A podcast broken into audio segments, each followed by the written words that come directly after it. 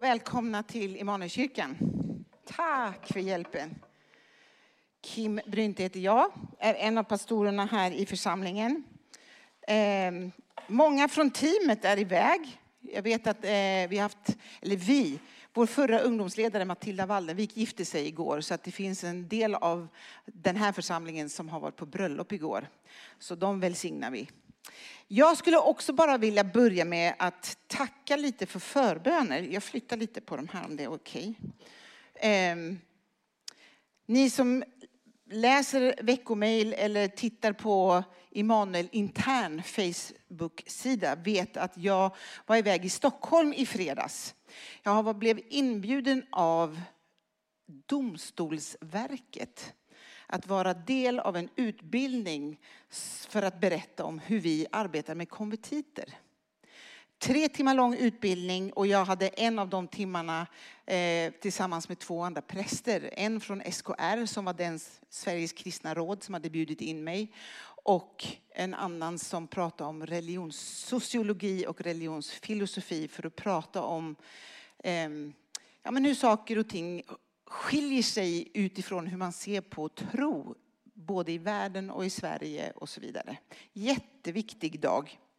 Och eh, i det så fick jag berätta en hel del om alfa. För jag sa det att jag tror att ni kommer läsa många protokoll där många av dem som eh, söker asyl har också genomgått en alfakurs. Eh, och mycket riktigt, de nickade. Och jag fick berätta om vad alfa är, att vi har alfa i 160 av Sveriges 290 kommuner. Ehm, så att ni behöver veta vad alfa är för någonting. Ehm, spännande, lite svårt också ehm, att prata om vikten av tro och att komma till tro med människor som kanske överhuvudtaget inte tror. Man ska tro att jag är van vid det vid det här laget som ändå håller på med alfa. Men de här människorna har ju en otroligt svår uppgift och det är att också bedöma om någons tro är genuin. Och det där, det där har fått mig liksom att eh, tänka, be och fundera mycket. För jag tänker att i slutändan är det bara Guds sak att bedöma. Eh, det är inte ens min sak att bedöma om vem som har en genuin tro eller inte. Eh, och den går ju den är ju på väg någonstans hela tiden. Det har vi pratat mycket om hos oss. Men tack för förbön. Och jag fick en stående inbjudan att komma tillbaka nästa år med löfte om att jag berättar ännu mer om alfa. Eh, om vad vi undervisar på alfa och vad alfa innehåller. Så jag sa till hon som vi lunchade efteråt att varför går du inte en alfa själv i studiesyfte? Eh, det kan du göra på arbetstid. Det finns dagalfa som du kan gå. Och hon sa att åh, bra idé. Och så kommer vi överens om att be. Eh,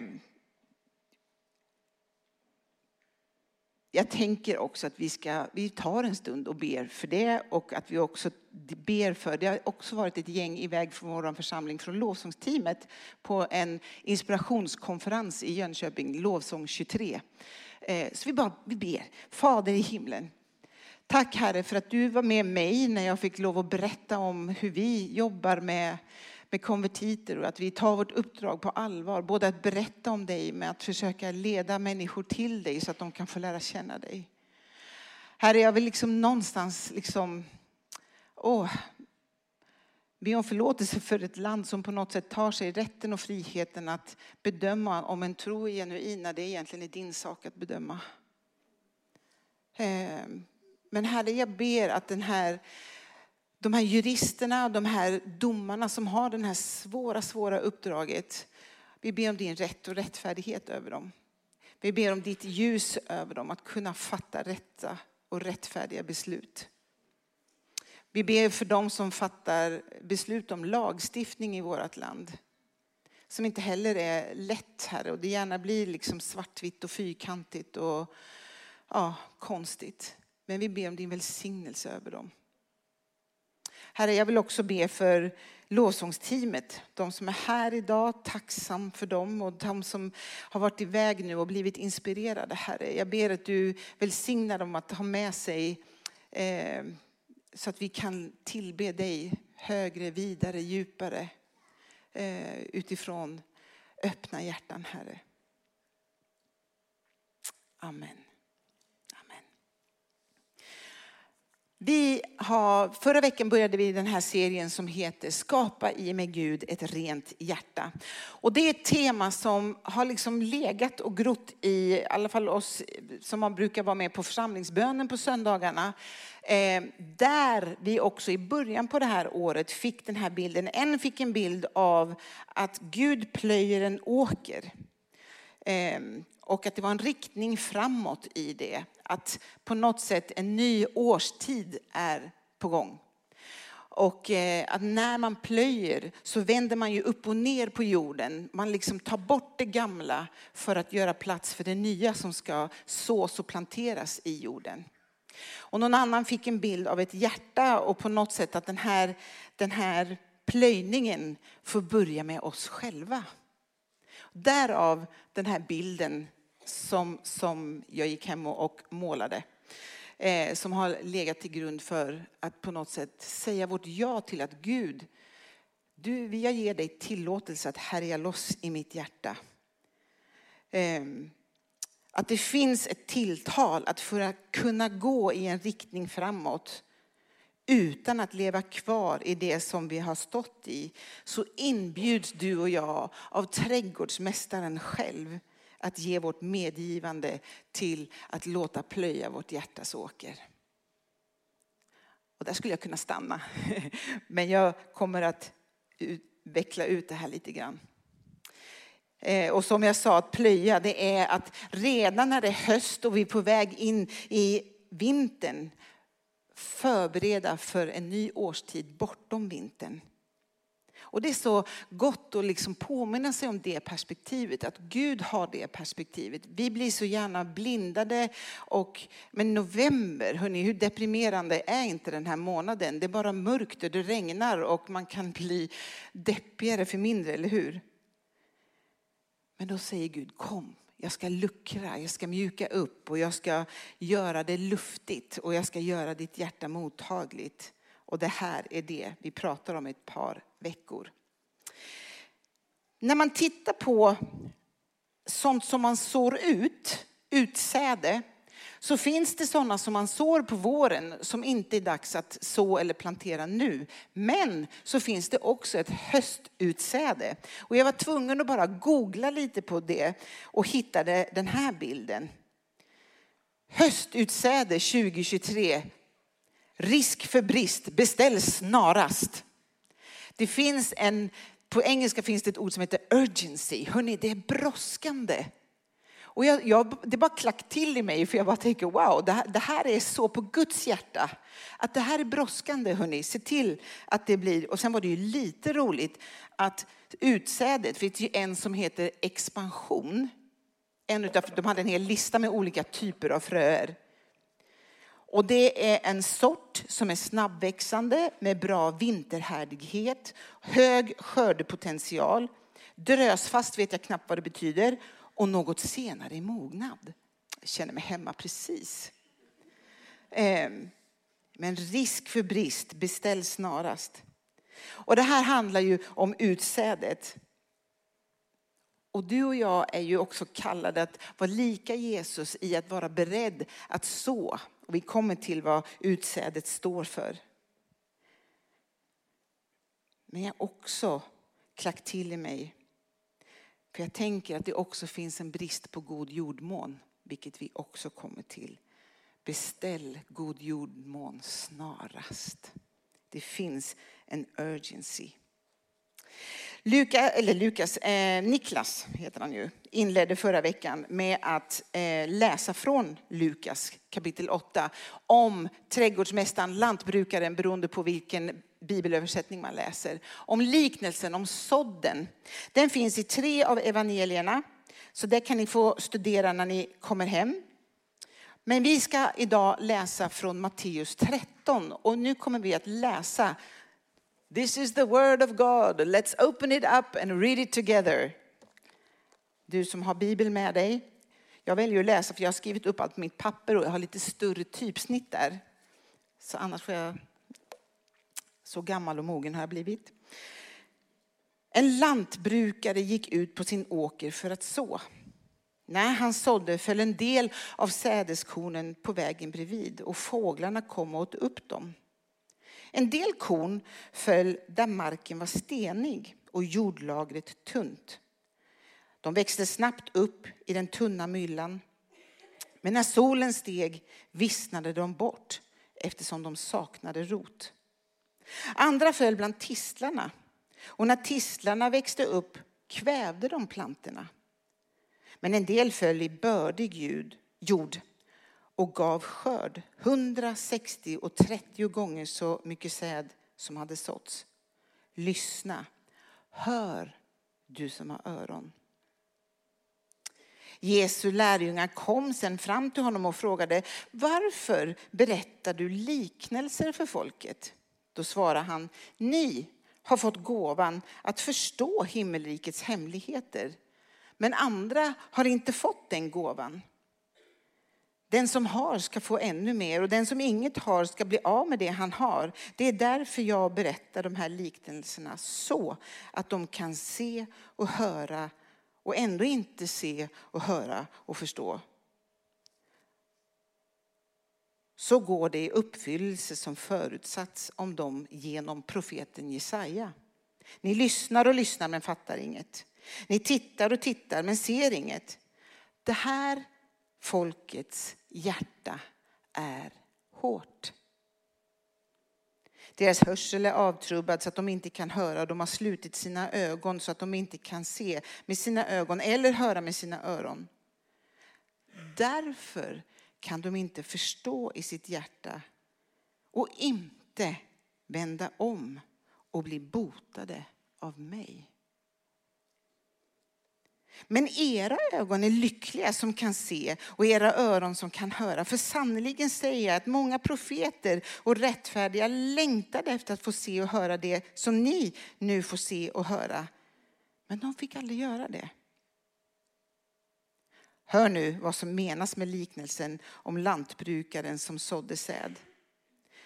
När någon hör ordet om riket men inte förstår då kommer en onde och rycker bort sådden ur hans hjärta. Det är sådden längs stigen. Den steniga markens sådd är den som hör ordet och tar emot med glädje men som saknar rot inom sig och består en kort tid.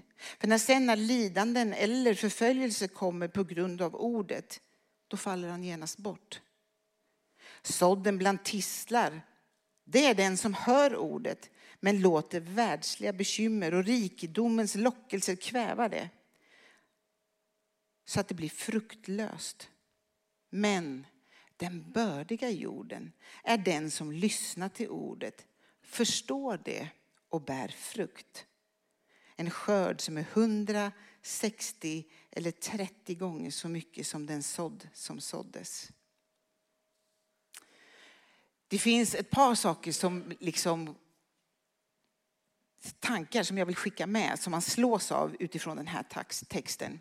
Det första är med vilken otrolig generositet lantbrukaren sår.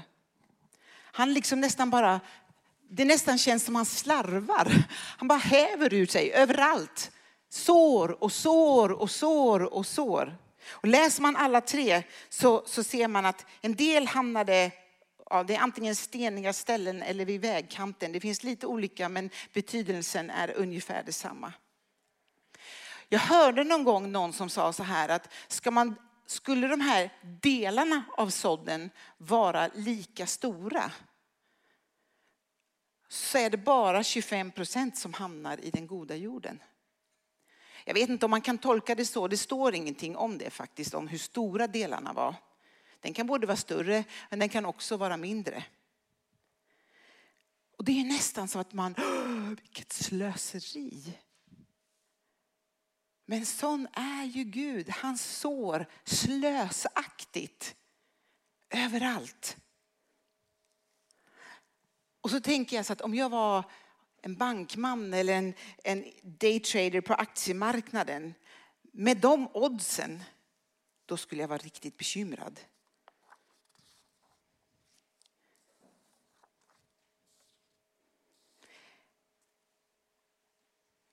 Men det är ändå hisnande att tänka sig att en fjärdedel hamnar i den goda jorden. Och vad är då lösningen? Att vi har intervjuer med dem som sa, har du god jord, mån i ditt hjärta? Så att jag kan fokusera på att bara så där. Nej, jag tror att precis som Gud, att vi ska så lika generöst, lika slösaktigt, lika, jag vill inte säga slarvigt, men, men med utifrån ett hjärta. Så att den 25 procenten blir större. Och jag kommer tillbaka till, till mer av det. Jesus förklarar sen faktiskt meningen med just den här liknelsen, för det gör han inte alltid i Bibeln. Ehm, och så är det som att han gör knut på sig själv och så förklarar han inte bara liknelsen utan han förklarar varför han pratar i liknelser. Ehm, och det har med att ni som har tagit emot Jesus, ni som har den helige ande, ni har fått gåvan att förstå den helige ande kan hjälpa oss att förstå det som sägs. Men den som inte har helig ande har svårare att förstå eller ta emot. Och det är därför han berättar de här liknelsen, för att plöja deras hjärtan. För att han har redan konstaterat att det här folkets hjärta är hårt. Det går inte att så eller plantera någonting här. Det behöver luckras upp. Det behöver bli av med det gamla, luftas och sen bli mjukt. För om de inte förstår i sina hjärtan så kan de inte omvända sig och bli botade av mig. Syftet är högre och större. Syftet är att människor ska kunna få vända om i riktning till Jesus för att kunna bli botade bli helade till ande, kropp och själ. Det finns ett syfte förbi det här luckrandet som är bortom vintern, som är bortom trädan eller vilan som, som vi ofta kan känna. Och det här är det som är så svårt att förklara för migrationsverk och domstolsverk och ett gäng domare. Hur tro landar i hjärtat, aktiveras av helig ande. Vatten beskrivs ofta i Bibeln som helig ande och sen växer den om den tillåts. Det är Guds tanke och syfte, att alla ska omvända sig, gå i riktning, förstå, bli botade och hjälpta. Att luckra jord, det kan vara en otroligt brutal process. När Johan och jag och våra barn bodde i Strömsnäs bruk så hade vi en stor fläck på gräsmattan som, där det inte växte, växte någon gräs överhuvudtaget. Utan det var ganska stenhård, kompakt mm, jordmassa. Ehm, så första dagen på semester så bestämmer sig Johan för att nu ska vi se till att det blir bra gräs här. Så han ska luckra upp det här hårda. Så han tar fram en grep. En grep är som en stor gaffel som man använder i trädgården. Och så kör han den och liksom Eh, för att få hål i, i jorden. För att sen överhuvudtaget kunna vända på den och luckra upp den. Jag sticker ut huvudet och säger honom typ någonting i stil med, jag kommer inte ens ihåg vad, men jag säger att maten är klar eller någonting sånt där. Han tittar upp på mig, men stannar ju inte upp i sin rörelse och kör ner grepen rakt igenom sin fot. Ja. Ehm, men några stelkrampssprutor och antibiotikakurer senare så blev det en fin gräsmatta där. Ehm, jag tror inte att den behöver vara så komplicerad, så smärtsam en luckringsprocess. Ehm, om man ger sitt medgivande och om man är lite fokuserad på det man gör eller på det Gud gör så, så behöver inte någonting sånt här ske. Jag vill bara kort kommentera de här olika liksom vägkanten och steniga jorden och, och ogräs. Eh, vi har redan pratat om, om eh, den generösa såningsmannen. Vägkanten där fröet faktiskt skäls innan det liksom ens nästan hinner landa.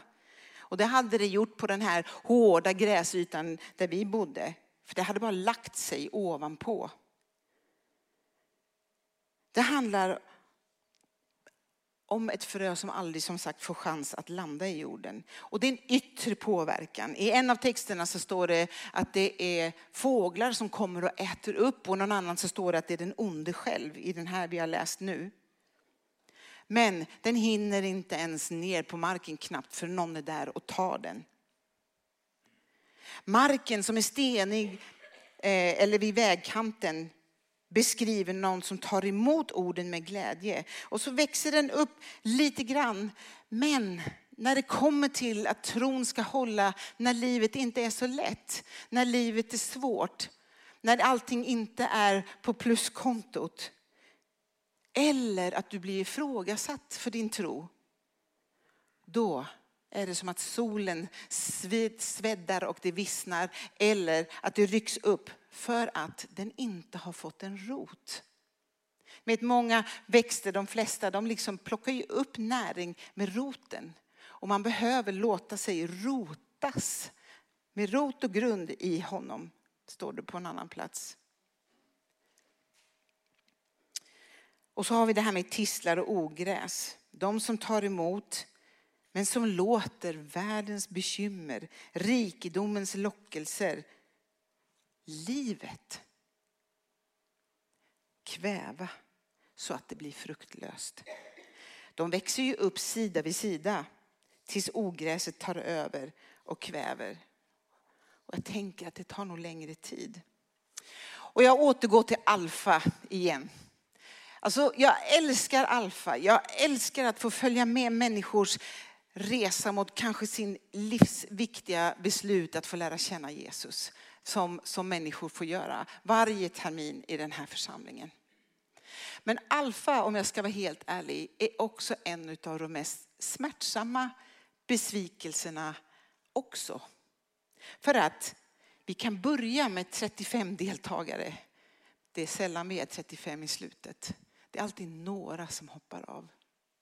Det är några som inte på något sätt är där. Jorden kanske är hård och liksom så droppar man av längs vägen. Några är med, möter Gud, blir otroligt rörda på heligandehelgen. Eh, men så liksom kanske man slutför alfa men, men sen försvinner man liksom lite. Och så finns det de som till och med kommer in i vår gemenskap, kanske låter sig döpas, i sitt liv till Jesus men som efter en stund låter ogräset växa upp. Inte alltid ens eget fel, det är inte det jag säger. Men det händer och det smärtar en pastor, det gör ont. Jag tänker att det sker i församlingen också. Men på sätt och vis, den här texten är också det som tröstar mig ibland. Ehm, bara att veta att Gud någonstans har sagt att det är så här. Att en, en del blir bestulna på sina fröer. En del liksom får ingen rot. Och en del liksom hamnar i situationer av att Gud har koll på det från början till slut. Han vet det.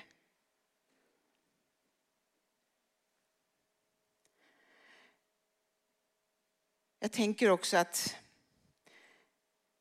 vi kan också tänka så här att det finns områden i mitt liv där jag har olika jordmåner för olika frågor. Det finns saker som kanske inte har landat i den goda jord i mitt liv medan andra saker har det. Det är lite komplexare. Ehm, och en del skäls ifrån oss innan det ens hinner landa. Men så tänker jag så här, vi skickade precis nyligen ner barnen en trappa ner till deras gudstjänst. Med ett helt gäng fantastiska ledare. Som vecka ut och vecka in sår frön i unga människors liv. De sår, jag var på väg att säga outtröttligt, men jag tror inte att det är så outtröttligt alltid. Utan kom ihåg att tacka dem, peppa dem för allt vad de investerar och sår i våra barn och barnbarn. Jag vet att Niklas och Elias har varit iväg på läger. Och det är som att skicka barnen till en växthus eh, där de får liksom växa lite snabbt, få lite gödsel och näring och kanske planteras om i en större kruka. Och så tänker jag också, om ni har, nu finns det många av er som är betydligt bättre på att odla än vad jag är. Men ni vet när man köper en fröpåse, om det är så att jag inte hinner så just de här fröna den här våren, så kan de ligga kvar i sin fröpåse till nästa år. Och inte förrän de kommer ner i jorden och aktiveras av vattnet så börjar de att växa. Så därför, även om fröer försvinner med fåglar eller den onde eller eh, utan rot och allt vad det är, så är hoppet inte ute för det. För Gud har koll. Gud har koll. Det är faktiskt till och med så att ett frö kan passera genom en fågel och ändå hitta fram till en jordmån och börja växa. Det är häftigt. Alla frön som sås behöver tid. Man behöver också dö från sitt eget för att bli, och den första tiden av växt sker ju under jorden. Och en ungplanta är skör. Det vet vi. Och det behöver vi också ta hand om på något sätt. Men när ett frö hamnade i god jordmån, oj, oj, oj, vilken växtkraft. Niklas skickade en bild till mig. Ehm, och här är jordpåsar som inte ens har liksom kommit ut och hamnat i krukor eller i, i landet ännu. Men här har ett frö hittat in och bara exploderar av växtkraft. Spränger påsen och bara här vill jag växa mig fram. Så här ser en god jordmån ut. Förra veckan så fick jag ett meddelande från en person som bor norrut i, i landet. Och en vän till honom har flyttat hit till Malmö. Och han har rekommenderat sin vän att söka upp församlingen här. Och eh, du behöver gemenskap och du behöver kanske omplanteras. Eh, och han uttrycker oro för sin vän. För nu svarar han inte längre på hans meddelanden. Och då skriver jag till honom att jag har kommit på mig själv sista tiden att säga, kanske särskilt till tonårsföräldrar, att ibland behöver du och jag bli som fadern i berättelsen om den förlorade sonen. Sonen som tog ut sitt arv i förskott. Sonen som visste vad han hade rätt till. För går, lämnar huset. Och pappan, fadern, han sörjer. Han saknar sin son. Han undrar var han blir av. Han undrar var han är någonstans. Undrar hur det går för honom. Men han sprang inte efter. Han bad säkert varje dag. Han ropade säkert till Gud varje dag. För det står beskrivet att han står vid vägkanten och söker honom. Och jag är helt övertygad om att han längtade efter sin son så att det verkte i kroppen på honom. Och ändå lät han honom gå. Men den dagen sonen hade liksom med Guds hjälp insett att jag har det bättre hemma än vad jag har det här bland ogräset. För det var rikedomar och nöjen som hade liksom upptagit sonens liv så bestämmer han sig för att återvända hem. Fadern står och spanar och han är beredd, för han har bett hela tiden, tänker jag. Och så springer han sin son till mötes. Det står att han till och med lyfter upp sin klädnad, vilket var ovärdigt för en fader att göra. Sonen som var in the wrong, som hade felat, var ju den som skulle komma hem och be om ursäkt. Men här springer fadern honom till mötes och det hjärtat vill jag ha. Den dagen människor som jag längtar efter, som jag saknar, som jag ber för kommer hem. Då vill jag vara den som möter med öppna armar. Och min vän han svarar då att ja, det är så svårt när man bär människor så på sitt hjärta. Och jag säger ja, så måste ju Fadern också känna för många av oss. Samma börda, samma längtan. Och så svarar han, ja, det är nog del av det hela också. Att ju mer vi lär känna Fadern, desto mer känner vi hans smärta. För att våra hjärtan har blivit mjuka, uppluckrade.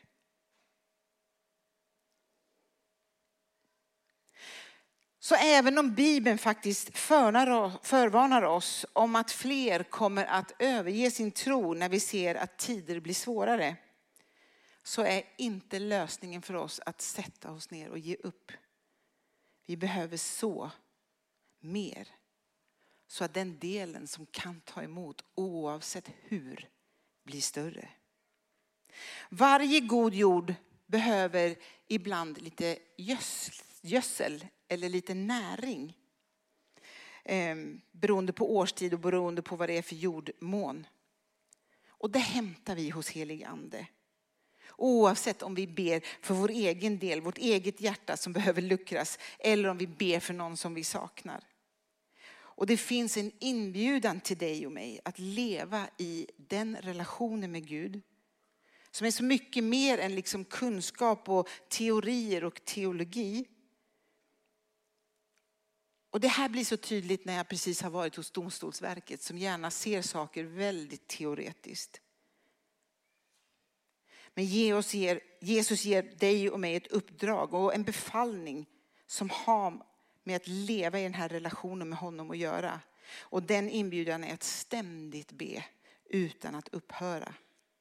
Den ständigt pågående bönen är del av den här pågående relationen med Gud. Både när livet är på topp och när livet är svårt. Och jag ska göra en liten, liten utflikning här till slut. Det här är någonting som Jesus visar på i sitt liv. När han, som vi har sjungit om nu, ger sitt liv på korset och han har blivit förrådd av sina egna. Och han är i Getsemane trädgård. Så står det att han ber ännu intensivare. Han ber så intensivt att hans ångest och kanske intensiva bön i någon märklig kombination gör att han svettas blod. Jag tänker att du och jag har en bit kvar innan vår ångestnivå når de nivåerna. Petrus, han har talat om för Petrus att du kommer förneka mig. Ändå ber han för Petrus att be ständigt så att du inte faller för frestelsen.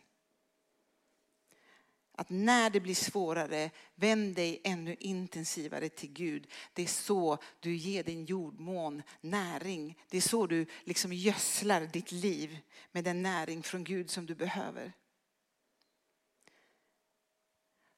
Ett mjukt hjärta där Gud får lov att ja, härja. Där Gud får lov att röra vid. Det blir också ett rent hjärta. Saliga de renhjärtade, de ska få se Gud. Står det i saligpriserna.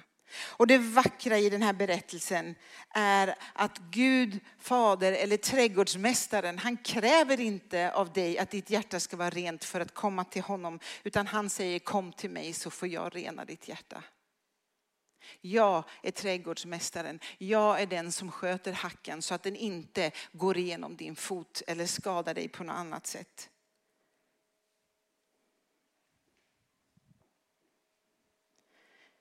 Det är med honom vi får lov att leva i en relation till. Det är med honom vi får leva och lära att bära en kärlek så stark att den uthärdar allt. Som tror allt och som pulserar av liv. Och det sista jag vill skicka med också är att det livet klarar vi inte av att leva själva.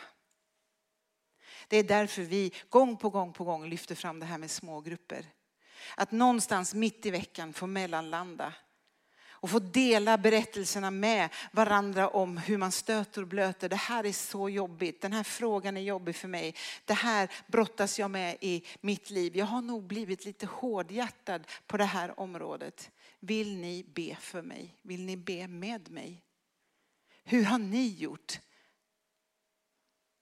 Det går inte att göra så här med någon hundra i en samling. Men i en smågrupp där man möts nära varandra, där man varje vecka får lyssna till varandra och bära varandra i bön, där du också får vara med och bära andra i bön över tid.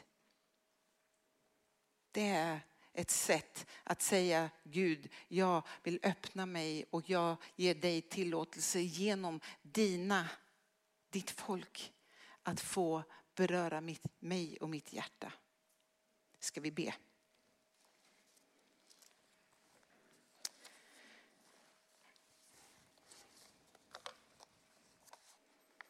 Herre, jag tackar dig för att du är, du är så god. Du är så mycket godare än vad vi någonsin kan föreställa oss.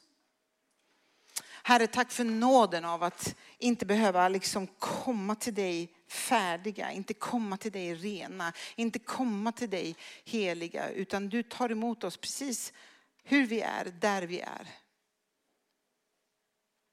Herre, vi vill be om förlåtelse för alla de gånger vi har försökt att liksom putsa upp både vår insida och vår utsida för att duga inför dig och kanske duga inför varandra. Medan du säger, nej men jag vill ju göra det här med dig, åt dig. Herre, vi vill säga vårt ja till att du får luckra jorden i våra liv. Tack för att du liksom gör det med varsam hand. Tack för att du gör det med, med motivet bortom vintern och bortom mörkret och mörka tider. Utan du har en ny årstid i din blick, Herre. Du har en årstid där vi får bära frukt 60-falt, 100-falt eller 30-falt. På något sätt verkar inte storleken ens spela någon roll. Utan du vill att vi bär frukt. Och vi vill säga vårt ja till att bli ledda till den platsen. Både för att vi behöver det men för att Malmö behöver det. Herre, ge oss modet att våga gå ut och så lika generöst, lika frimodigt, lika, ja, med, med samma blick som du har.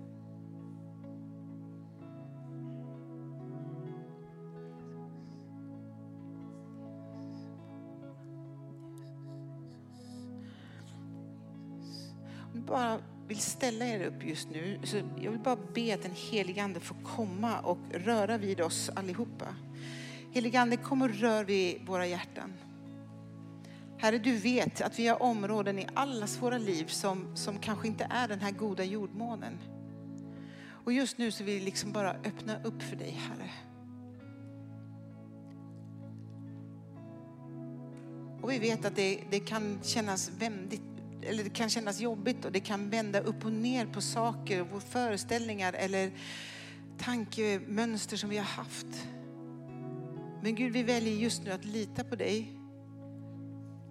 Vi väljer just nu att liksom ge oss till dig och säga, ske med mig så som du vill. Det som du själv bad Herre, att inte min vilja utan din. När du själv till och med bad om att få slippa korset så bad du ändå inte min vilja men din. Herre, jag ber om det modet över oss. Och jag ber faktiskt också om den lydnaden över oss. Herre, tack för din nåd att ge oss tid. Att låta liksom ditt ord som fröet ju är, att få landa i oss. Och att du vattnar och att du låter frön få, få växa. Du låter ditt ord få, få växa. Betydelsen, innebörden, förståelsen. Allt Gud låter du få växa i våra liv. Jag vill signa just nu alla smågrupper, alla smågruppsledare. Bibelläsning tillsammans där man får fortsätta leva i ordet och utifrån ordet. Herre, jag ber om en, en ny väckt kärlek till ditt ord över oss allihopa.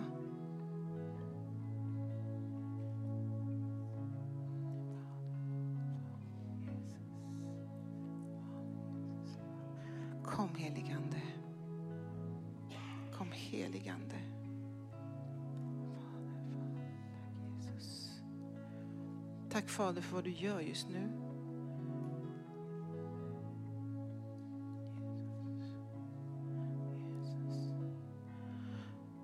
Och du som medvetet känner att ja, men det här vill jag lämna.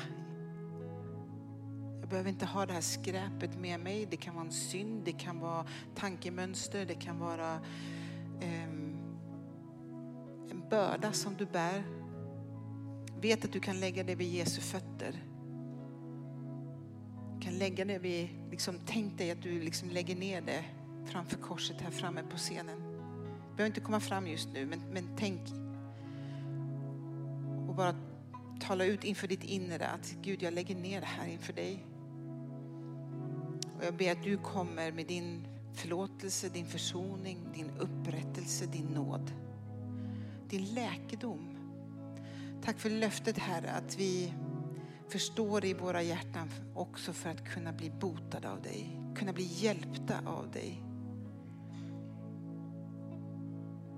Och det vill vi ta emot.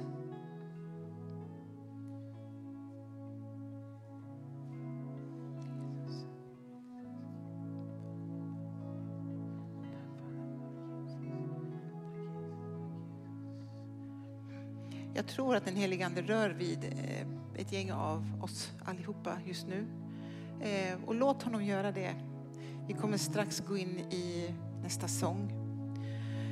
Och du som känner att oj, jag behöver hjälp, att någon ber för mig. Vi har några bord här borta och en förbönsplats. Och ni som är förebedjare eller från församlingsledningen, gå och ställ er där borta så att vi kan hjälpa varandra med förbön. Ehm.